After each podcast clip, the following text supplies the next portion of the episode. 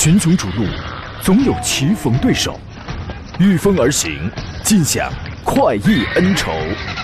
享受人车合一的至臻境界，你首先需要选对最合适的宝马良驹。精彩汽车生活从这里开始。买车意见领袖，权威专家团队聚会团购买车，专业评测试驾，主持人杨洋为你客观权威解析。这里是购车联盟。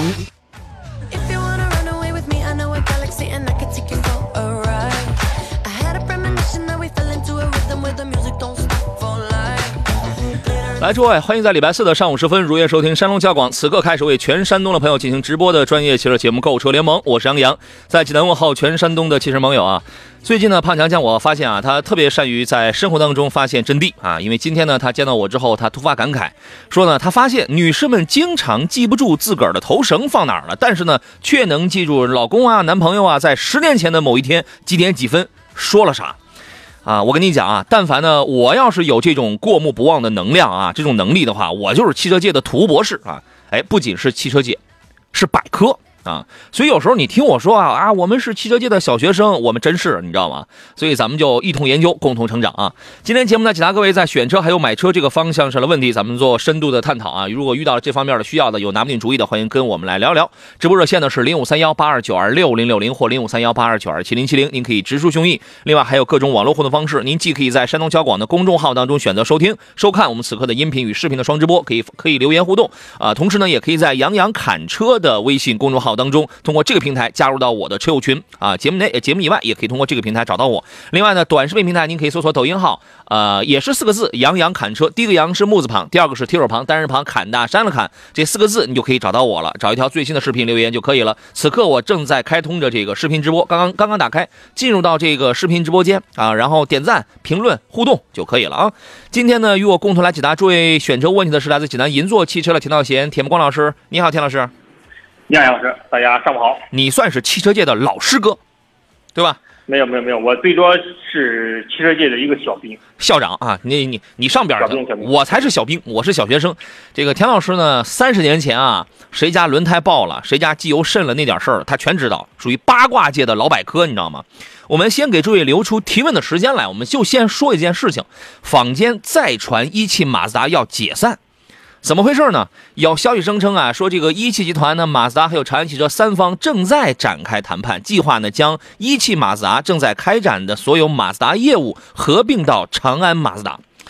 根据相关人士透露，声称呢说三方呢将在今年六月份宣布最终的合并计划，当中呢就包括产品线是怎么样的，经销商还有人员调配是怎么样的。您还记得去年年底的时候，网络上就曾经传出过一个一马或将解散的传闻，你还记得那事儿吗？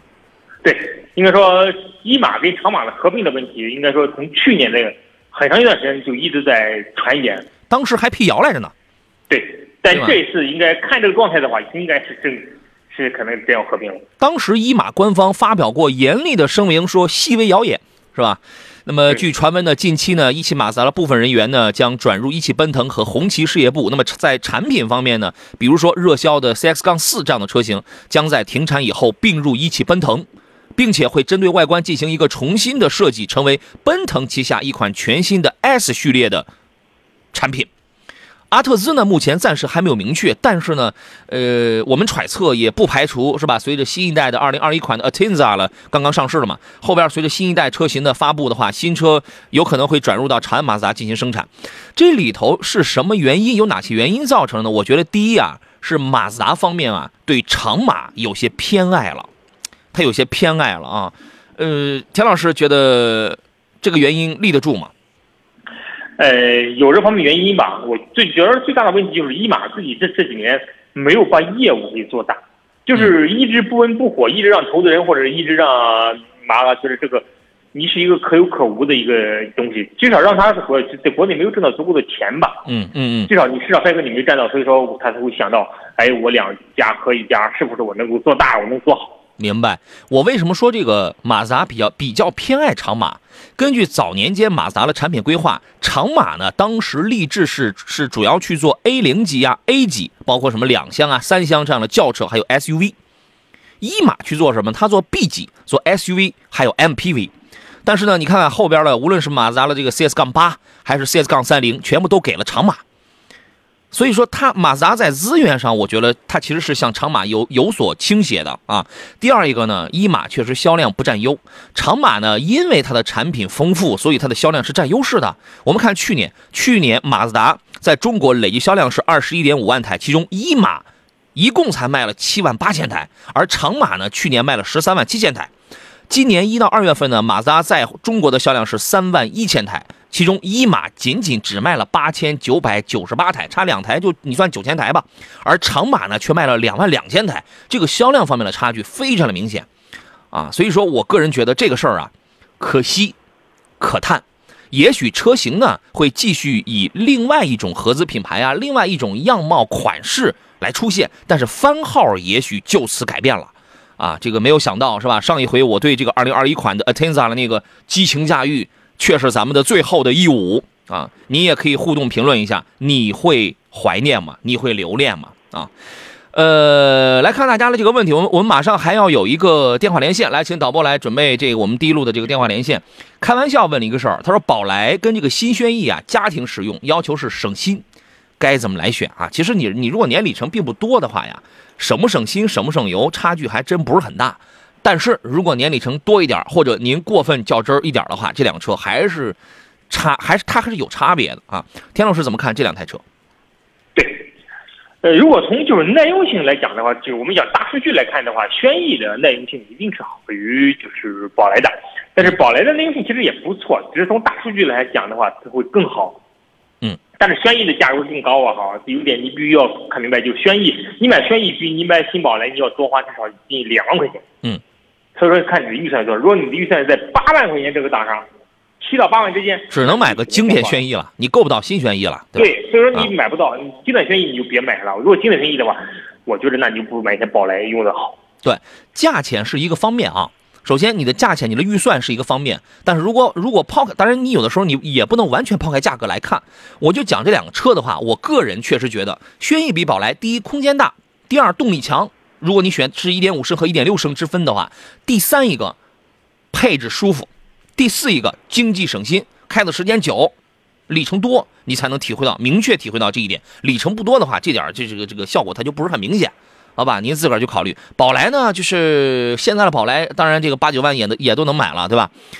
做工比较的塑料啊，然后呢，这个开起来也也就那么回事你不要说八九万的宝来，新宝来这一代新宝来刚一上市的时候，给我送了一台一点四 T 的顶配，那个内饰一样是塑料感非常的强，好吧？就是它有一些啊里程不是很多，你就根据我刚才说了这两个方面，我不替你做决定，我替你指方向，你自个儿去考虑，好吧？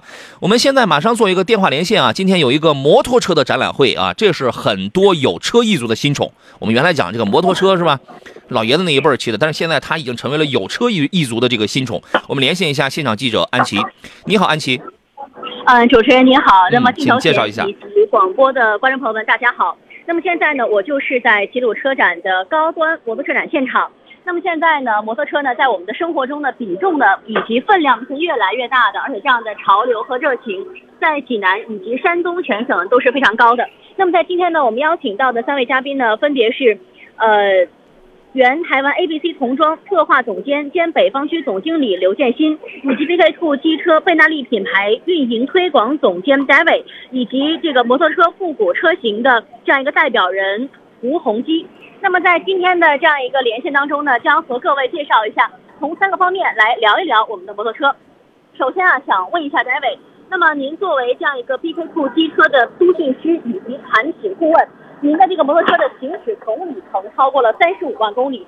那么贝纳利品牌现在呢，在国内的知名度都非常高。那我们的车都是进口车吗？呃，我们贝纳利呢是源自于一源自一九九一年的意大利品牌，嗯，在二零零五年被我钱江集团全资收购进入国内，是进入国内的第一家进口品牌。嗯呃，进入国内之后，他们很积极的研发了很多适合国内市场的车型。嗯所以说它不仅有进口车型，同时还有在国内市场非常受欢迎的很多国产车型。非常丰富。那么 BK Two 它的是什么意思呢？能给我们解释一下吗？这个 BK Two 是我们的品牌标识，嗯它源自于我们团队创建初期的三大轿车品牌。嗯呃，时至今日呢，我们品牌旗下有包含川崎、贝纳利、光阳、MV 奥古斯塔、QG Moto、金鸡、肖盛等等国内外十几个品牌。是已经成为国内一线的这个摩托车综合性服务企业。我们不仅仅是服务商啊、代理商或者销售商，同时呢，我们还可以向车友提供包含啊救援、改装、养护、维修、呃安全驾驶培训、竞技、摩旅以及俱乐部的这样的一体化服务。呃，我们是一家立足于山东、面向全国的机车全生态链服务商。总体来说，我觉得就是非常的丰富，而且摩托车呢是在现在已经代表了我们的激情、热情和律动的一种车型。对，那了解完这个背景之后呢，我们再来关注一下我们摩托车的复古车型。呃，想请问一下胡老师，呃，作为您来看哈、在您的角度来讲，这个摩托车的复古车型它的潮流和趋势，它分别是什么呢？呃，其实这种复古车型呢，它是多以风格化来区分。嗯啊、它分比如它的经典版本啊，还有攀爬呀，还有一些呃，比如说现在特别流行的包裹车型，包括现场的这个呃幼师系列的八百和五百，一款呢是这个 t a m b r 车型，另外一款呢是 Copy Racer 的车型，都是在复古车里面极具代表性的一种车型。呃，还有听说你也骑 Vespa，啊，威斯对，它也是一款经典复古的踏板嗯，啊。能明白。那下面啊，我们也请这个二位老师呢，带我们在场内走一走，我们也请刘总呢在场后来准备一下，为我们介绍一下我们的摩托车的这样一个周边文化。二位老师，我们在现场走一走看一看。那么想请问一下二位，就从我们的右手边开始，来和我们简单说一说，呃，这些车它的特点好吗？好，这样啊，我要先打断安琪的这个连线，我先打断一下，因为马上要进广告，回来之后咱们再详细聊。离话筒稍微近一点，声音清楚一些啊。我们稍事休息，马上回来。好了，我们继续回到节目当中。刚才我们在连线安琪，在提到这个摩托车展览会的事儿啊，我们继续有请安琪。你好，啊，杨洋你好，观众朋友以及听众朋友们，大家好，我们继续啊来关注一下齐鲁车展的高端摩托车展。那么首先请胡老师来给我们介绍一下我们面前的这款绿色的摩托车好吗？哦，这是一个经典的复古踏板车，它是标志品牌的。然后呢，它也能上下班的通勤，也可以载着你去寻找一下小的远方。嗯，啊，那而且它还有一个特点，就是它还有我们济南本土的一点儿小元素。对对对对对，好的。对。那我们也请戴卫老师来看一下我们面前的这款红色的车好吗？这款车呢，它的品牌是 QJ Moto。QJ Moto 作为我全江集团全新的一个高端子品牌，目前的车型应该是产品线非常非常丰富的。这款车型也是主打现在年轻人在市区里面有更多的通勤需要，同时还希望有复古的外观以及非常好的性能配置，是这样一款车型。一米一百五十 cc 啊，非常非常的适合年轻人，能满足他们上刚刚开始工作入对需求社会的第一台车。而且我感觉非常的舒适。是是是这样的。那了解完摩托车之后呢，我们继续呢跟随这个线上广播以及镜头来了解一下摩托车的周边文化。那我们邀请到的是原台湾 ABC 童装企划总监兼北方区总经理、山东省健康商会商学院长刘建新刘总。嗯，想问一下刘总啊，我们来看这边，想问一下您呢，原来是服装行业人士，那为什么会转型来到摩托车行业呢？因为这个呃风起云涌的摩托车的这个大潮啊，也让我们始料未及。呃，当我看到这个趋势以后呢，那就那我那我就想呢，而且被迪开出这个摩托车加这个概念所吸引，嗯因为摩托车可以加任何行业，嗯包括我服装行业，我们看这些骑手服装、摩托车头盔等等这些个性化的这些这些用品呢，将会层出不穷。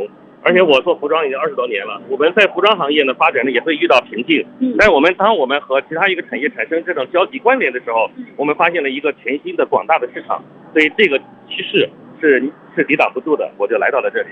那么在您来看呢，在文化艺术、时尚等领域，那这个和摩托车文化的融合将会引发什么样的新潮流？那一个新的概念呢，叫做摩旅。摩你看，哎，就是摩摩托车和旅行嗯这样相加。看我们这样做起来的这个叫月行七星摩旅基地嗯，看这里哈，那七星台有没有台你知道哈？叫做最美星空。所以那个那个地方顶上三十多亩的这个停车场呢，我们已经要把它打造成一个就是叫做月行七星的摩旅基地。这也是很多在济南啊，包括山东的很多跑山的爱好者喜欢去的一个地方。是啊，它成为最美弯道，哎、这个山道也非常非常漂亮。那上面呢有星空广场，有旅馆，嗯，我们继续来看一下这边有汽车的服务，它它的配套是非常的完善的。配套将会有七家汽车服务，并且呢有二百八十一个购车的这个代理商，嗯还有呢还有那个三处训练基地。将来三处训练基地将一定是我们的亮点。你看，在荣城海滨基地泰山呢是这个叫做越野基地，嗯呃，日照呢是四缸基地，嗯这样呢这三大基地连起来以后，我们在山东省各地呢进行布局。另外呢还提供了摩托车挂牌、摩托车考试，非常的全面。哎，非常全面，就是把所有的行业都可以和摩托车相关相加起来。好的。我们需要更多的伙伴来和我们来一起来创造摩托车的飞好的，没有问题。那么也希望各位观众朋友以及听众朋友，如果说呢对摩托车感兴趣的话，欢迎这两天来到这样一个齐鲁车展的高端摩托车展来一睹为快。那么好了，杨洋，那么以上呢就是我在现场的情况。好的，谢谢，再见啊。这个现在这个摩托车啊，这个真的不再是一个生产工具了，它它对于很多人来讲的话，它已经是一个。我玩家新宠，它是一个娱乐型工具了。但是呢，呃，要提醒大家：一注意品质，二注意安全啊。好吧，我们继续回到节目当中。刚才在我们抖音直播间里，有朋友在讨论说，这个新奇骏是不是后头只有三缸了？不是的啊，新奇骏呢，它呃会出一个最低排量是 1.5T 的，那个是一个三缸啊、所以我也讲过，我说这个是呃合资紧凑 SUV 当中的唯一的一台 1.5T 的三缸机。出来之后，这个售价可能它会比较的低嘛，我估计也就是十五万多啊，十六、十五、十六了这么一个指导售价。那么这个车呢，到时候出来之后会是怎么样？我们肯定要去试一试啊。它一定也会保留那个2.5升的。2.0T VC Turbo 的会不会有？这个未可知也啊。所以我就觉得，你如果去怀揣着那个担忧的话，新车呢会在颜值、尺寸、配置。中控的设计会做出一些变化，但是你你你，如果你比你还是担忧的话，你现在你去买一个新现款的二点零升的这个很稳妥呀，这个很稳妥的，好吧？啊，我们来继续请回田老师，你好，田老师。杨老师，大家上午好。啊，刚才我们用了一段时间说了一下这个摩托车啊，来看问题。荣耀说：“杨你好，我呢想买一辆五十铃皮卡，经销商说可以把 Rayman S 的前脸标志换成是凌拓的，这样换会不会影响后期挂牌跟使用啊？如果是原厂厂家备案的话，官方备案的，那这种是 OK 的。如果说是四 S 店为了纯粹是为了激发你的购买兴趣，厂呃那个厂家也没有直接备案，官网上也没有这个脸儿的话，我建议你最好是拍完了证，办完了证之后。”再改这个，改完了之后重新十几块钱再去拍个证，然后这个再去编个本我觉得是这样的。田老师觉得呢？对，你改完前脸之后啊，你要变更你的行驶证哈，要不然的话，你将来马路上遇到交警查车啊，会很麻烦。对啊。呃，因为这种车将来你审车的时候，如果你前脸你当时行驶证不符，嗯，也会很麻烦。所以说你一定要备案行驶证，就直接说改完之后把行驶证照片换一换。哎，可以的啊。这个卢光荣说：“请问主持人，坦克三百挑战者这个这款车怎么样？挑战者是二点零 T 呃 V 三百的一个，好像是一个中配，或者说是一个四低配。它比那个低配就多了一把后桥差速锁，而且多了几个呃主动安全的驾驶辅助功能。我觉得这些是有用的。指导价大概是在十九万几来的，对吧？我觉得这个它是有用的。那么再往上一个配置，我记得应该添不到两万块钱能买另外一个高的配置是。”又多了一把前桥差速锁，但是我不知道那把差速锁前桥，因为前桥一般是开放式差速锁，我不知道它那个是能不能闭合，那个那个能闭合也没什么太大意义啊。配置方面没有什么太大太明显的变化，但是差价是一万七还是一万八来着，可能是快两万了。所以我就觉得从合不合适这个角度上去讲，这样的车后桥差速锁是一定要有的。这就是为什么之前有朋友要要买北汽 BG 四零的时候，我给你一个建议，除了顶配之外，你要买其他配置，一定三五千块钱去加一把后锁。啊，它是一定它是有用，它是可玩的。我觉得这个这个车可以玩，它是一个挺好的一个玩具，好吧？啊，张伟说奇骏会保留两点五，我觉得会，因为这个它是一个很经典的啊。小汤圆说别克的君威 GS 跟 Atenza 的两点五，大部分一个人开，偶尔三个人，百分之九十市区。详细分享这两个车。您是前天问完这个问题你就跑了吧？我前天我跟你说了这个事儿了。我推荐的是君威的 GS，开起来更扎实，更硬朗，软硬可调的悬架。开起来支撑性要更强，无非就是油耗高一点啊，对吧？我推荐的是这个啊，这个田老师呢？呃，我们先就是以现在这种形式来看的话，阿特兹这个品牌我也不建议你现在去买，因为会面临到一系列问题啊。所以说将来的维修可能不会是大的问题，上长马家里去维修嘛。但是你将来你转身那可能会受到波动，哎，就是这批。然后呢，它有波动之后，这个车的价格肯定会有波动，价格有波动之后会影响你的车的直接的价值。所以说，就这个时候，我就更愿意你买现在说更加稳定的 GS。哎，君威这个话题上次我节目的时候我们已经讨论过一回了、嗯、啊。他说前天有事儿离开了，好家伙，您问完这就离开了。今天听啊，我们简单来讲的话，呃，阿特兹呢经济性要稍微好一点，但是这个车软。这个车软，呃，它也是什么弯道王子啊，马六什么弯道王子是吧？它是第四代马六了嘛？没错。呃，但是呢，你开我开过2.5的这个顶配的2021款的 Atenza，起步啊，其实还是吼的成分多，速度来的还是稍微慢一点，但中段的这个提速换挡提速还是可以的，还是这个齿比还是比较比较绵密，速度还是跟进的。呃，悬架刹车软，确实软啊。那么从这个角度上去讲，我觉得君威的 GS 这个车，它一定是后期可能会有小毛病啊，可能它就不经济啊，销量可能也不大，对吧？当然阿特兹销量也不是很大，但是呢，这个车在真的它在操控性上啊，它会给你更强的支撑性，给驾驶员以更好的信心。啊，这个从底盘、从悬架这种支撑性上，我觉得这两个车的区别还是很大的，好吧？两个车现在都不大，我会推荐 GS 要多一些啊。呃，A P C H Y 说四十五万推荐一下 S U V 吧，你想要什么样的呢？对吧？你想要一线的豪华品牌，在这个价位通常它都不是很大，尺寸呢，我给你举几个例子就好了，比如说宝马的叉三，奥迪的 Q 五，这种它都不是很大。那么二线的豪华品牌呢？哎，尺寸有蛮有它有蛮大的，比如说有凯迪拉克的叉 T 六，或者你添不了几万块钱，咱们能裸车价添不了几万块钱，我们就能够沃尔沃的叉 C 九零。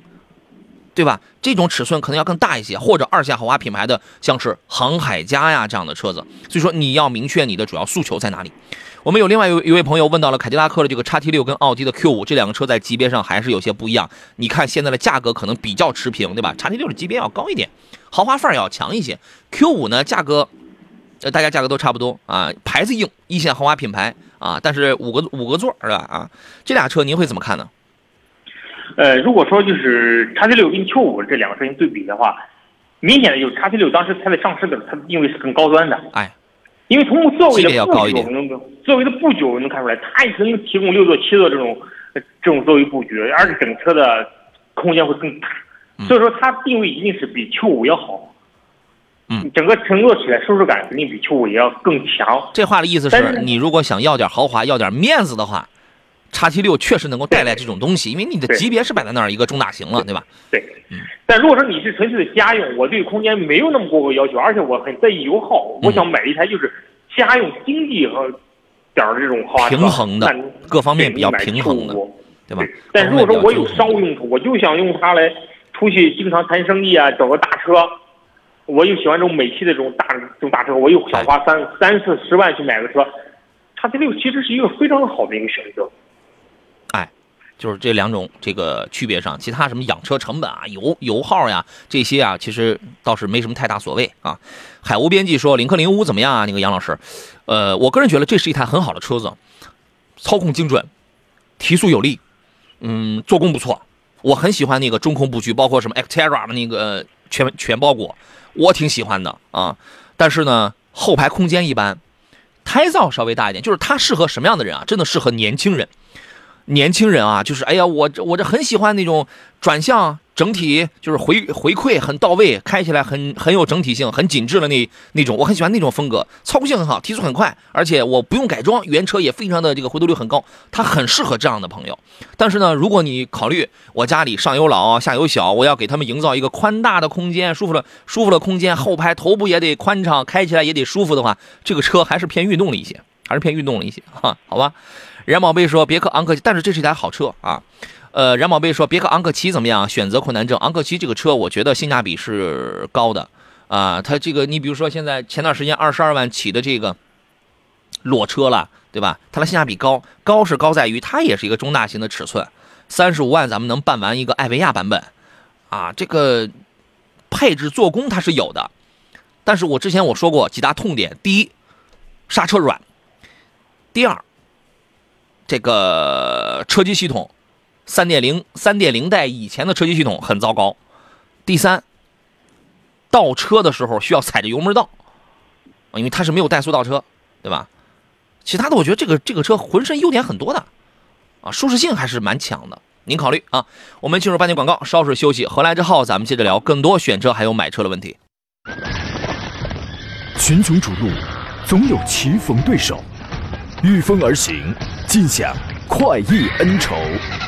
享受人车合一的至臻境界，你首先需要选对最合适的宝马良驹。精彩汽车生活从这里开始。买车意见领袖，权威专家团队聚会团购买车，专业评测试驾，主持人杨洋为你客观权威解析。这里是购车联盟。来，各位，十一点三十三分，这里是山东交通广播，在礼拜四为全山东乃至全国的朋友进行直播的专业汽车节目《购车联盟》，我依旧是杨洋。广告期间，我发现我也闲不着啊，会跟我们这个视频直播间的朋友叭叭的会聊好多呀，我感觉这不停的在清嗓子呢啊，也挺敬业是吧？欢迎点赞，欢迎评论啊，欢迎关注。呃，剩下半个钟头，各位凡是遇到了选车还有买车的问题，您可以一如既往的通过热线零五三幺八二九二六零六零或八二九二七零七零，也可以通过各种网络渠道跟我来进行交流。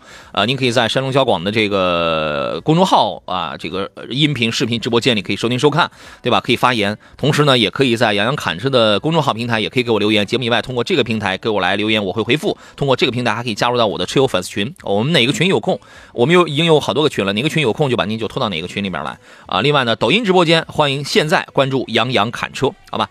刚才有好几位朋友问到了烟台的这个频率啊，怎么说不到？是 FM 九十四点四，FM 九十四点四啊。刚才咱们说到了这个奇骏马上要出这个三缸，我也我也讲，我说大家如果你有点不放心的话，你可以现在马上去买一个现款啊，因为现款的这个优惠政策还是到位的了呀。我们现在连线一下东风日产济南大有集团的市场总监于洋，你好，于总。你好，杨洋。呃，近期东风日产旗下的车型购车政策，给我们详细介绍一下好吗？呃，我们现在是主打我们的金融分期政策，嗯，首付一万起可以尊享我们的五年保养保修，嗯，首付多少？一万起，对，首付一万啊，送五年的免费保养，还有保还有保修，对，送五年的免费保养还有保修。哦，呃，这个是全系车型吗？呃，全系车型哦，可以。现在哪些车型的这个，你给我们重点推荐一下，因为你们家里这个热热销的车型比较的多啊。哪些车型？第一是货源比较充裕，第二是优惠幅度这两天比较大。呃，这几天呢，其实我们整个全系的优惠幅度都比较大。嗯，你像我们的奇骏跟我们的天籁，现在是也是我们现在整体主打的两款车型啊。嗯，天籁、奇骏现在大概能优惠多少？你给我们说的细一点。呃，奇骏现在整体的话是。分期可以有两种政策，一个就是我刚才说的整体首付一万啊，然后就可以，其实我们也可以包牌包税的，嗯，然后还能追上我们五年的保养保修。再一个是还有另外一种分期政策是两年零息的一个分期政策，就是没有利息的。嗯，分期的话，现在车价大概能优惠多少？呃，基本上是优惠两万多到三万的一个状态。嗯，那如果是全款呢？嗯，全款也是差不多。你这可以具体咨询一下。店里的销售柜，嗯，这个咱们说的是是这个奇骏，呃，说一下天籁还有轩逸或者是逍客吧。嗯，现在整体的其实分期的政策都是比较合适的，然后而且呃这几天大家也都知道嘛，整体车上呃车辆上的价格也是都比较优惠。嗯嗯嗯，这两天是一个机会是吧？呃，就是一直在建议大家去做分期啊，就我觉得这个分期大家可以算一下这个总费用划不划算。如果可以缓解你的这个经济压力，然后这个算算下来了这个费用是是比较划算的话，那个这个是可以考虑。不然就直接就这个全款。现在订车的话是立等可提呢，还是说还需要等一等？呃，现在全系的车源都比较充足啊，现在订车其实对呃立马都可以提车，说明这个大有集团早就囤囤车了是吧？呃，我们也是为了这几天做了比较充足的一个应对吧。OK，积极的去有一些紧张车源去给厂家积极的去申请车源。嗯嗯嗯，轩逸的这个产能现在上来了吗？你轩逸现在车源也是有的啊啊，也是说这这这几天也是一个机会。对啊，就说呃，旗下有这么几个热热卖的车型。前两天还有人还问那个骐达跟这个逍客来着。你比如说轩逸、天籁、奇骏。啊，这是旗下很典型的这个热卖的车型啊，近期这个是有优惠的，4S 店会同步享受这个活动政策，对吗？就是说我不用去人山人海去这个扎堆儿，我到店里边去也是一样的，是吗？对，所有的门店，整个大有汽车旗下七家东风日产 4S 店都可以享受我们这几天的。呃，活动政策，嗯，这是光在济南地区，这个就有七家门店，而且七家门店的这个政策是同步的。你可以找一个你离你最近的这个属于大有集团的这个东日产的 4S 店，然后去这个看一下车啊。好的，那就这样，谢谢于总。好的，谢谢杨洋。好嘞，再见。好，嗯，再见，再见。呃，有兴趣的朋友可以去关注一下啊。这个 APC 问的是杨老师，六七月购车是呃优惠的低价吗？我觉得六七月算是个淡季。我呢，其实一直提倡啊，就是你比如说，你观察这个车，如果说呢，它平时一年四季就卖的特别火爆的时候，就是这种你当然你都可以在淡季买，但是淡季可能就是差价不会特别的大。但是呢，如果说这个车平时不温不火的话，我的观念那就是淡季买，因为淡季来讲，你可以有更多的去比对、比价、谈判的这个余地跟空间啊。你到了旺季来的时候，你说现在这个是旺季的时候，人家也顾不上跟你去多谈啊。我觉得是这样的啊，我们听一下这个汽车从业者田老师他的这个真实的想法是什么？田老师大家中午好。啊，你觉得现在如果是乌泱乌泱一购车的时机的选择，哎乌泱乌泱一堆人，然后都到你那儿去那个买车的话，你还能顾得上跟人慢慢的去磨价吗？其实就是怎么说呢哈，每年的四月份，这是一年当中我们作为就是汽车行业从业者来说，是一个我们的一个大月。为什么？因为这个月对于车界来说，就是任何品牌来说，就是奥迪品牌这样的，它是真的便宜。它的便宜优惠于来于哪呢？来自于就是经销商的各种的竞价，嗯，导致的价格低。嗯，呃，但是你这个买车会有一项，如果说你看你属于什么样类型的人，如果你喜追求服务的那种用户，你比如说我，我就想有好的这种服务体验，那我趁早建议你这个你别入手，为什么？因为这个你买的车往往会，你交车的服务也跟不上，各种东西后续的东西都跟不上，但是你只能获得一个相对来说比较低的价格，嗯嗯价格是真便宜了。但是如果是你到了下个月，啊可能会有你面临一个问题呢，你扎堆儿挂牌的问题，挂牌也会也也也是一大问题，你会排队，嗯你会享受的服务会更差。嗯，田老师现在说话我得想一想，你知道吗？他一他一说完之后，他停顿一两秒吧，我我得琢磨琢磨，我得咂巴咂巴，你知道吧？啊，行，你们能听明白就可以。哈，就是看你的需求点在哪儿。如果说你就只追求价格，那你这个一定要买，因为你错过这个月之后，你只能等到九月份了。嗯但如果说你相对来对于这个多了一千两千的优惠，你不不是很在意，我还是想要一个好的就是这种购车服务，嗯那你就等到什么时候买都行，嗯，至少别这个月买。行。我觉得你这个也确实要看具体你买的是什么牌子，买的是什么车，能不能差出钱来，对吧？如果差不出钱来，你啥时候买，其实那也都无所谓，或者说差不出来，或者说差的并不多的这种情况下，对吧？我觉得这个确实要具体问题具体分析，你这个很难讨论什么先有蛋还是先有鸡的这种问题啊。我们来接通热线上等候的张先生他的这个买车提问。你好，你好，瑶瑶。你好，张先生，欢迎您。呃，我是想买一辆二十三万左右落地的车。嗯。现在我着重看了，嗯，迈腾。嗯。三八零的迈腾。嗯。还看了那个亚洲龙。迈腾跟亚洲龙，亚洲龙看的是二点五升的，还是对对对啊，二点五升的有。问题吧，但是呃，二点零的我我我，因为我原来那个第一辆车动力不大足，所以我考虑动力。嗯，我问一个，我问一个，这在这两个车的选择上，我问一个最为最为关键的问题：你的日里程有多少？你预计我我年里程不到两万吧？年里程不到两万，那每天大概能跑个几十公里是吧？对对对对对对。啊，我我为什么问这个问题？这个是有深意的。呃，我们先听一下田老师他的建议在哪里？嗯，其实我们都知道哈，二点五的凯美瑞它换装了混动之后啊，它除了经济之外，带来一个最大的好处就是它的提速性啊，在市区里的提速啊，确实快了，确实快了。但是为什么我我理解为什么老师我刚才问你，就是为什么说你的年的行驶里程有多少？因为你混动的车型，你买混动车型，你相对来说在购车时候你多花了一些钱。如果说你年的行驶里程并不是很大，我们还是建议就是你更多的考虑考虑纯汽油的这种车型，因为汽油，比如说三八零的迈腾，它迸发出来的这种动力、这种提速性是比凯美瑞是要强的，而且这种提速这种加速性会比较好，而且整个车的操控性，特别是整个车的紧致感会比较好。呃，凯美瑞就唯一亚洲龙带来的优势哪呢？亚洲龙带来的优势就是比较好的经济性。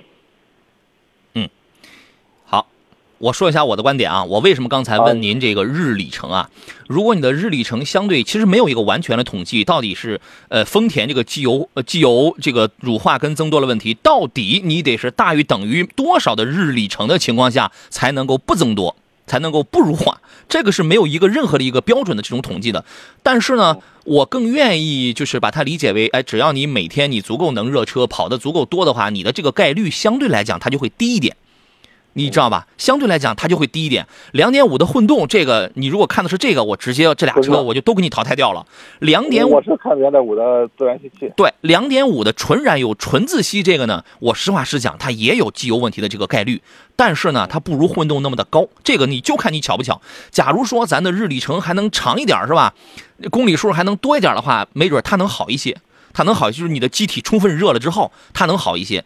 那个迈腾三八零啊，原来这个车挺好的，你知道吗？但是现在这个大众普遍受到了颗粒物捕捉器堵塞的这个问题的影响。我建议两害相权取其轻的话，一个是这个排放系统有有问题，能够直接带来动力不够、油耗飙升、翻油耗翻倍、动力飙升。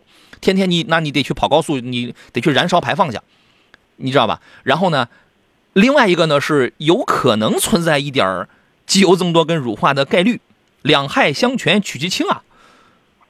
不行你就买个亚洲龙，呃，我想问问呀，那个、呃迈腾那个双离合那个，原来说双离合出现那个不是那个顿挫异响那个是啊那个情况解决了吗？现在啊，它这个双离合，这个这个大众家里无论是干式还是湿式双离合啊，它都有一定的概率。湿式的还好，还稍微好一点，但是也有人反映说有什么静呃这个异响啊，或者这个这个这个这个顿挫，这个但是这个概率相对来说比干式的要要这个低多了。田老师解释两句。呃，当年我记得他们家的应该双离合是在一二年、一三年的时候，特别双离合那时候问题最多的时候，那时候其实双离合的问题是比较多的，真的是顿挫感也比较强。但是现在不管是双湿式还是干式，这个顿挫问题基本上可以忽略，但是它会还是存在，但是对你驾驶品质没有形成多大影响。嗯，因为这几年我一直在开双离合系的车，对，这就是他们家的。我从一二年开始，好，我先打断两位啊，先进广告。来，回到最后一段的这个节目当中，田老师接着说您家里那个双离合的事儿，给张先生。呃，就是从现在开始，它基本上不会有这样的大的问题，它还是存在顿挫，但是这种顿挫是很轻微的，不会对驾驶品质造成影响。哎，所以说，就是我以用户的角度，我跟你说，你就放心的去。如果说真选迈腾的话，没有必要因为离合器的问题去纠结。为什么问田老师？因为他就是用户，你知道吗？对，有的说这个三八零没有这个捕捉器的问题，三三零比较多。你得确定啊，你得确定啊，因为据据我所知，它的这个大众全系啊，为了达到这个国六排放，都安装有这个 GPF 啊。哦，这个都安装有。呃，据我所获得的消息，好像是啊，但我也，但我建议你最好先研究一下啊，因为因为我车友群已经有听众已经中招了，不光是呃中招了，比如有这个探岳，还有斯柯达的柯迪亚克都中招了。哦，好的好的，还有这个二点五的和二点零的这个亚洲龙，这个动力杨洋清楚那个那个那个那个那个。嗯，因为网上有的说这个差别不是很大，说实话。呃，有这个还是有差别的。您原来开了、呃开的就是二点零升的车子是吧？我我原来开的一点六的车子很肉，哦，这个您自个儿十二秒多啊超车时候很困难。呃，这个还是有差距的，这个您自个儿最好去试驾一下。哦，行行。二点零的肯定比好一点六的这个动力好啊，但是能不能满足你，这个就不一定了是，但是一点六的相对车也是轻啊。啊。对，一点六的，车也沉了。呃，几几年前的一点六的，通常就停留在一百匹、一百一十匹左右上。呃，对，一百一左右。哎，对对对对对，它这个现在已经不一样了，现在一点六，好家伙，已经给你弄到给你弄到一百三十几马力，你看差这二十几马力它就管用啊。是是是。嗯，自己试试呗。哎哎，好，好的好的。好嘞，的再见啊不客气。好嘞，再见。嗯，拜拜。我们来接通热线上等候的王先生，他的这个买车问题啊，你好，啊，你好，那个杨洋啊，你好，王先生，啊，专家好，哎哎，请讲。呃，现在有个那个购车计划，因为女儿啊，今年七月份就要去参加工作，大学毕业参加工作了，哦计划给她买、买人生第一辆车，嗯嗯嗯。呃，初步选定的选定的是宝马叉二，还有女孩子开嘛哈，嗯嗯。啊、我也不知道现在说叉二的评价现在销量不销量不好，但是现在二应该二十二万左右嗯就能入手一台了。我不知道这个嗯性能价格比、性能价格比怎么样，这个车怎么样？嗯其他还给孩子选了是什么 Q 三啊，嗯呃，奔驰的 GLA 啊，我觉得 GLA 应该不太理想啊。嗯嗯但是说叉二，我我也不知道这个车现在来说是说性能价格比怎么样啊？嗯嗯性价比如何？再就说和 Q 三比，和那个 GLA 比又怎么样？再就说还还有看还有其其他推荐吗？女孩子开的车，因为小女孩嘛。再就说看看叉二能不能放宝宝椅，这不不知道啊。再说我这这不了解哈、嗯再就是呢。还有就是迷你，迷你，再就是呃，在这初初选里边还有迷你吧，就是，嗯。这些这这些大概都是二十万出头啊，嗯嗯。啊，二十二、二十二三万、二十一二万，嗯，就这个价位哈，嗯。大大概就从这个价位上来选个车，就适合女孩子开了。嗯，主要是咨询一下，看对这个宝马叉二的怎么看啊？明白了。谢谢啊谢谢啊。呃，啊。您甭客气，我们听明白了，就是说基本上看的无论是迷你啊还是什么，都是偏 SUV 的那一种，是吧？对对对对，喜欢喜欢这种风格，喜欢这种风格。这个孩子驾驶技术怎么样？我先问这个问题。呃，当然是新手啊，当然是他大学期间拿的驾照，但是说开的不多啊，是新手啊。我也好家伙想啊，先先先买个小车让他练练手也可以，这这都是可以的啊。一定练好了再上路啊，不然这个呃自己多这个多担心啊，是吧？您看您都给他都这个计划好了，车后边还得放安全座椅，是吧？你这个还得放宝宝椅，您都给这个想的很长远，这是啊 啊。先听一下田老师的意见，田老师。嗯呃，怎么说呢啊？叉二这款车是宝马车当中一年可能它的销量是非常低的一款车型。它低的原因，我觉得有几个原因啊，几个方面哈。嗯。第一，它的定位呢，我觉得其实挺尴尬的。它有叉一了，它有叉二，它有叉三。嗯你看叉一的价格跟叉二的价格区别并不是很大。嗯。但是呢，动力系统基本都都是一样的动力系统对都一样的。对对，而且叉一的后排空间呢 啊更大。嗯。后叉一的后排空间也非常大，甚至比叉二的后排空间还要大。嗯，小姑娘不用那么大的后排空间。对，对很多买叉二的车主最后可能买叉一了。嗯。你如果说我我的预算再更高点，我到了三三十五万、三十多万，好多车主买叉三了，做叉二的处境就非常尴尬。呃，但是怎么说呢哈？虽然说，但叉二的本身的定位是比叉一要更高，因为这个它从外观上你能知道，它的流线感会更好，嗯实用性弱了点，是吧？对，它注重的就是单身的这种人来就各，比如说我就是家庭成员我比较少，一个成员或两或两三个成员，我利用它来开，我作为就是这种代步使用。嗯。但是他追求，如果说因为我刚才听到他可能还考虑到将来有了孩子之后的后续的东西啊。这个放儿童安全座椅是没有问题，都带 ISOFIX 的这个安全座椅接口。对这个对，这个没问题，这个都没问题。嗯，这个都没问题。但如果说你如果说考虑后续的，就有了孩子成员多了之后，你坐这款车一定是不舒服，它甚至不如叉一舒服。嗯，就是实用性偏弱，但是车很帅，车很好，车很帅，也挺适合年轻人来开。但如果说你偏重于就是我就是我想未来多开几年，考虑到后来孩子成员多，你可以考虑考虑买一台叉一或者买一台刚提到 Q 三，嗯，都没问题。这个车有没有计划准备开几年啊？就一直开？呃，现在没说，因为孩子第一辆车就得看他自己的发展情况啊。这是我给他买的第一辆车，这是给给给小孩买的第一辆车。但是说他肯定也不会开太长时间。我觉得有个有个小孩，到时候说，呃，在有小孩以后结婚以后，说开个两三年、三四年，这这都是是没问题的哈，这是啊。如果以这个年限看的话，我觉得你买叉二是没问题的。哎，啊，这个我给您的建议啊，首先 G 啊 G L A 先放一放。